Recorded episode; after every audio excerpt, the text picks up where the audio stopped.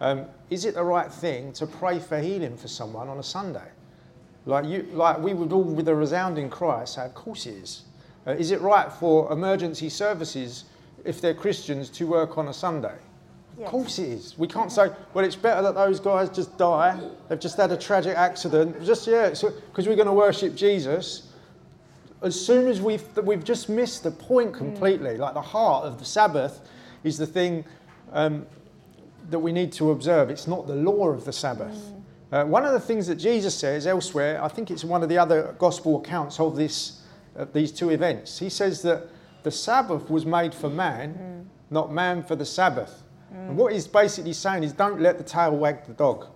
Um, so if the Sabbath is becoming restrictive, if the Sabbath is making you have to deny the life of Christ, the, the advance of the kingdom in your own life, because you're not going to pray for people, you're not going to eat, you're not going to have the, you know, like have the corn, then somehow you've, you've, you've bought into law, you've bought into a rule, and you're missing the heart, you're missing the life that that very thing was meant to point to. And Jesus is sort of reframing a lot of the Old Testament. He's not getting, getting rid of it, he's not removing it, he's reframing it, he's making sense of it. He says, I am the Lord of the Sabbath. He's like, I'm the one who's actually in charge of the Sabbath. The Sabbath's not going to tell me what to do. I'm the one that's showing you how the Sabbath should be observed. It's an amazing thing. Any other thoughts? Yeah, I, I've been reading through Genesis, and this week I actually read um, at the end of the creation story where it says, uh, God blessed the seventh day and made it holy because on it God rested from all his work that he'd done in creation. And I was just really struck by those two words that the seventh day is blessed and holy. And uh, that just kind of struck me. I thought, well, what, for what benefit is it that it's blessed and holy? It wasn't clearly for God. So, what does blessed mean? It means that it's kind of like been ordained for good. Like the day has got like good purpose kind of built into it.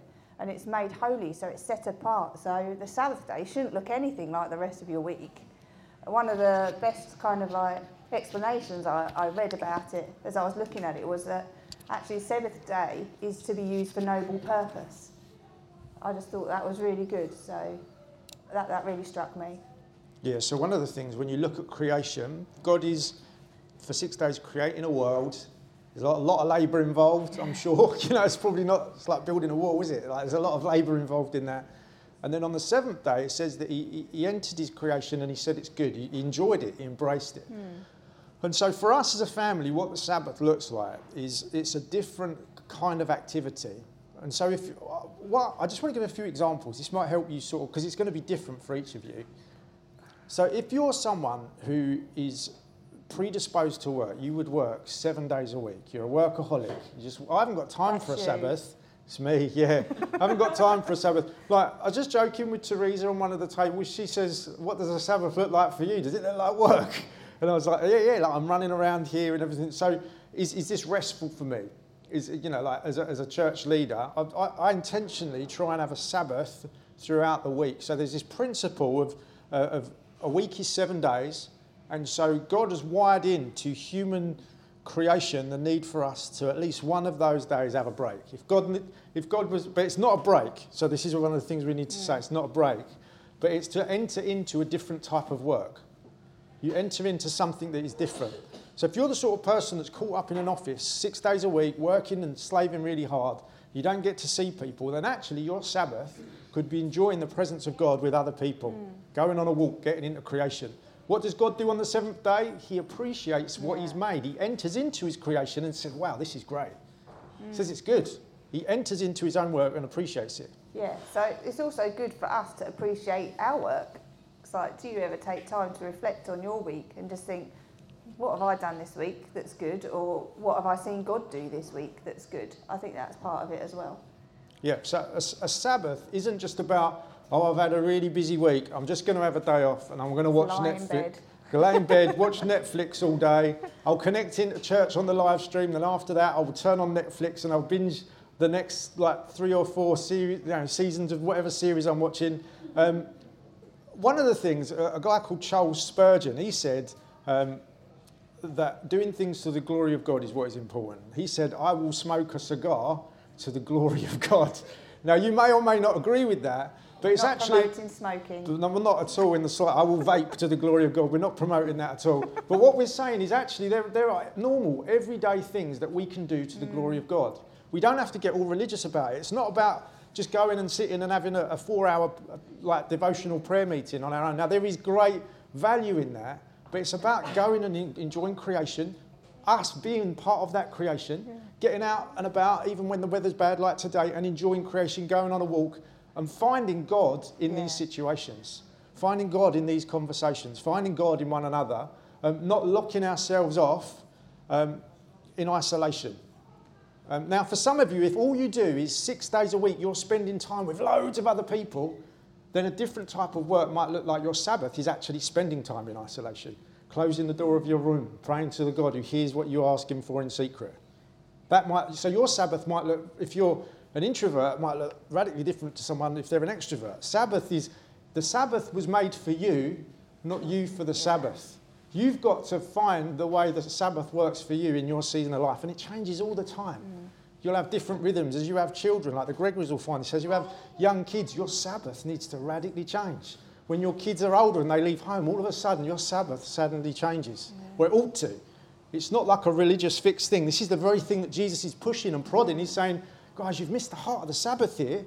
It's about enjoying creation. It's about thinking beyond yourself. It's about looking out for other people. It's about Yeah. bringing healing into people's lives. It's a different type of work. Yeah, if a friend or a family member or someone you know has a crisis on a Sunday, it's like, what are you going to do? You're going to go, oh no, I'm resting. Uh, my my Yeah. body needs a rest. My mind needs to switch off. I can't help you today. I, ca- I can't even drive the car because, you know, I shouldn't be doing that. That's not what I do on a Sunday. So it's not like ring fencing it off and just being isolated. Uh, it's actually about um, worshipping God. And how can you do that? It's like by loving other people is part of it. By showing yeah, showing love to other people by getting around people if they need it. But it's also about you've got to look after yourself. And it's not just about looking after your body, it's also looking after your mind and your spirit. So, what actually refreshes you, um, yeah, like mentally and spiritually, I think is important too. Yeah, the interesting thing is that Jesus, on the second example, when he heals the guy with the withered hand, um, Jesus doesn't say, Oh, guys, it's a Sabbath. I'm just thinking about myself today. I've had such a busy week doing all this preaching in other places. What I'm going to do is down tools, disciples, you look after yourselves, and I'm just going to look after myself today. I need to recharge. I've had a really busy week. There's been stuff on every night. We don't see Jesus doing that. We see Jesus actually move towards brokenness, pour himself out even more, and because that's the life of Christ. It's not a boundaried thing. And so when people have a break, a break is a great thing. We need to stop. We need to rest. But it doesn't necessarily mean it's a Sabbath. That might just be a rest. Yeah. And I, I sometimes hear people say, "Oh, I must have my Sabbath today. Every whatever day of the week, I have a Sabbath." Um, and sometimes you think, "I'm not sure that's necessarily a Sabbath. I think you're just having a break."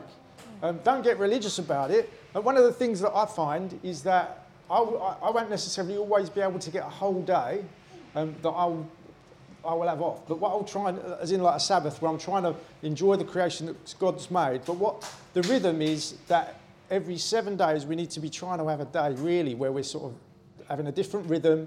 Things look different. It recharges you. That could look like going kickboxing. That don't sound very restful, does it? But that might energise you. I know a lot of guys who, when they get on the football pitch, everything that they've worried about in the week disappears for an hour and a half while they're kicking a leather ball around with their mate. Not made of leather now, are they? But everything disappears. And then they have time with them afterwards, chatting about God and things like that and praying. You think, well, is that a Sabbath? It doesn't look like what's going on here.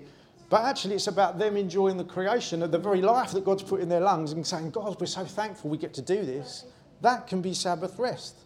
Might, might be useful, Gordon, just thinking like maybe we should share what we practically do Okay. on a, on a, on a. Sunday, You start. particularly. So, one way, like Gordon's mentioned, that I, I find rest and I feel recharged and reinvigorated and my faith's grown is by going out for a walk with the dog.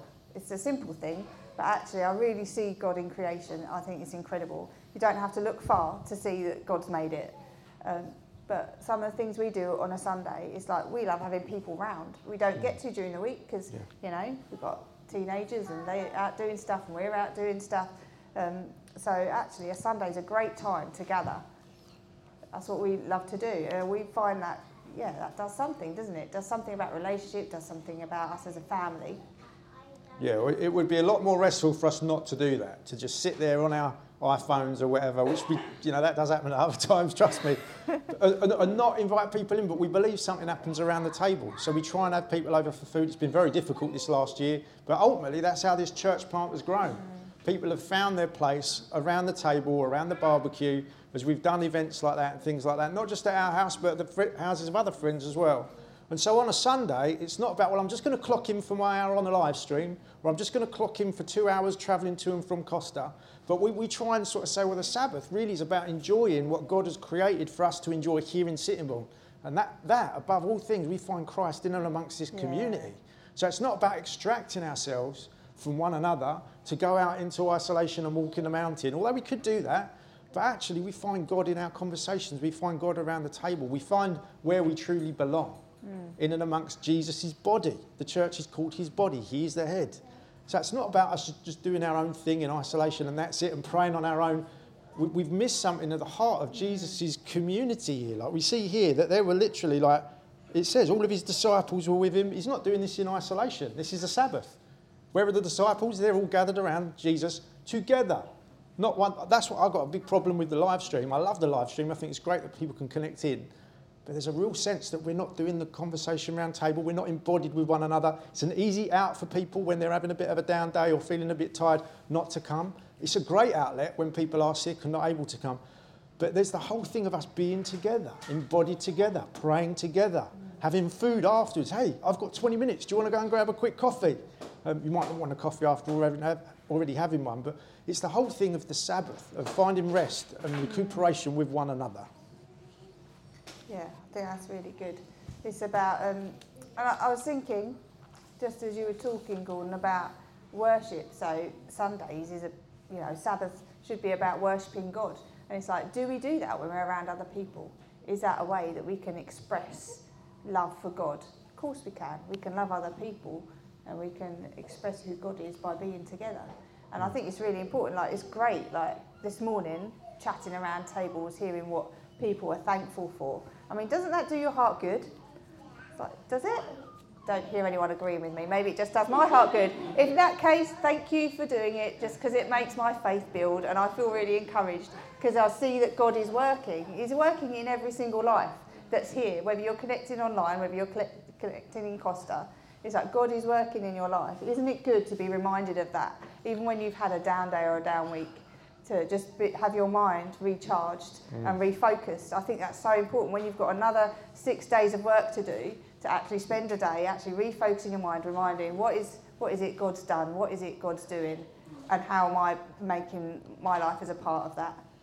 Yeah, yeah, and I just complete change of gear, but there's just a point in here which kind of echoes what we looked at last week. Um, verse 7, it says, The Pharisees watched Jesus to see what he was doing on the Sunday.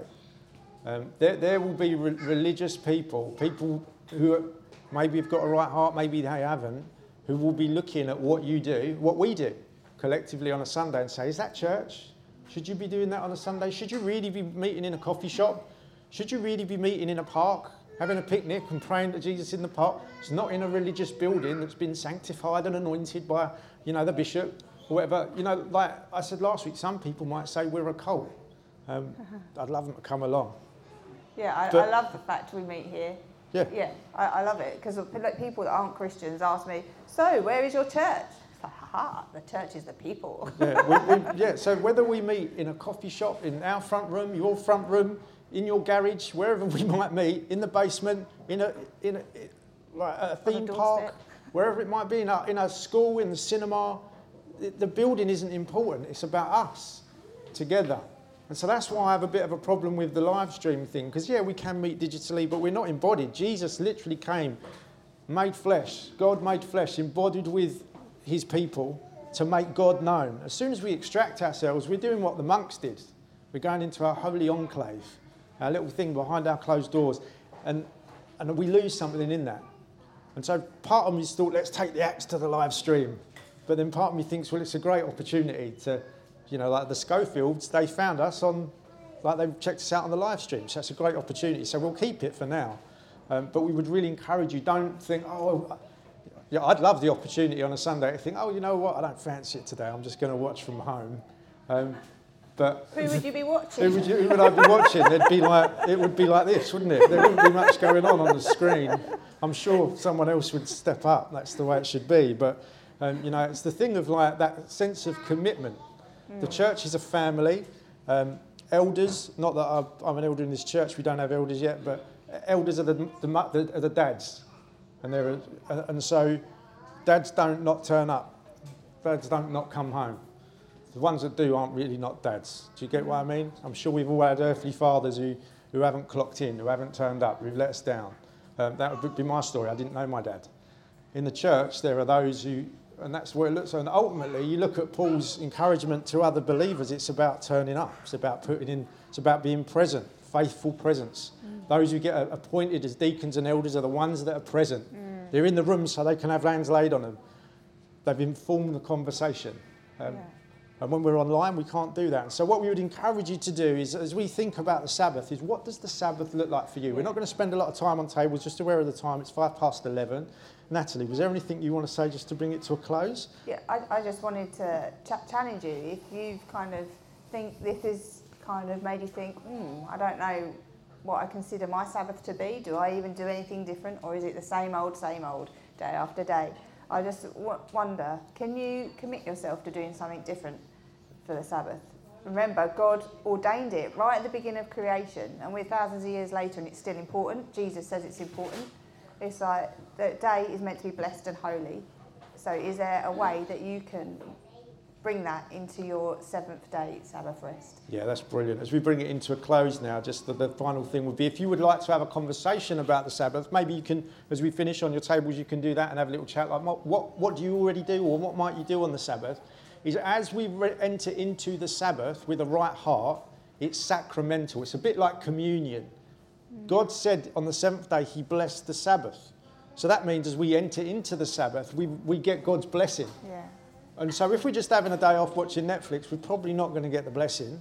But if we're entering in, looking for Jesus, trying to discover Jesus, which you might actually do on Netflix, who knows, particularly if you're watching The Chosen or something like that. But there's this whole thing of God wants to bless you through entering into that rest. Like He wants to bless you through entering into community. Like He wants to bless you when you share the bread and the wine at communion. He wants to bless you. There's a mm. sacramental thing, a spiritual thing that's happening. He's administering His grace to you through that. And so, whether you're at home or whether you're here, we'd encourage you to have a little think about that. And if you'd like some help thinking through it, because you may be on your own or you're not sure how to make sense of it, reach out to us. Send us a message or give us a call. Uh, Natalie or I would love to help you with that. So, love, do you want to pray? Yep. Yeah, we thank you, Father God, that we have the great blessing of being able to meet together here today, um, wherever we are, in whatever form that we are part of Hope Church. And we just thank you so much that you have blessed this day and made it holy. Help us to reframe our mindset, to see things as you see them, and to be aware that our bodies and our minds often need resetting. Um, you say, I know it says in Romans, be re- transformed by the renewing of your mind. And really, this day is a day where we can do that, where we can f- reframe what our weeks look like into um, what you see it as. So help us to hear what you're saying by your Spirit to each and every one of us. I do pray that those that are challenged, that they will take up the challenge, that they won't just go, oh, well, that's just an idea, but actually that they'll take you seriously because what you say is important and uh, it is for our best ultimately. Amen. Amen. Amen.